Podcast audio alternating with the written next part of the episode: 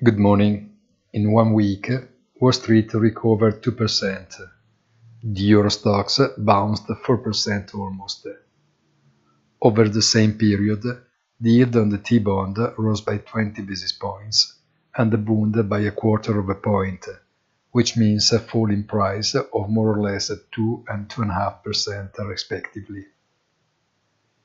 As if to say, those who are exposed to equities breathe a sigh of relief. Those in bonds a sigh of resignation.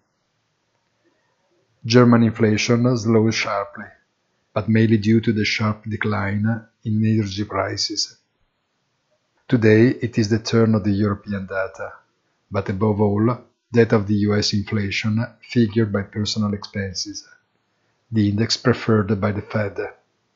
Have a very nice weekend and don't forget our weekly commentary punto della settimana on our site easy-finance.it.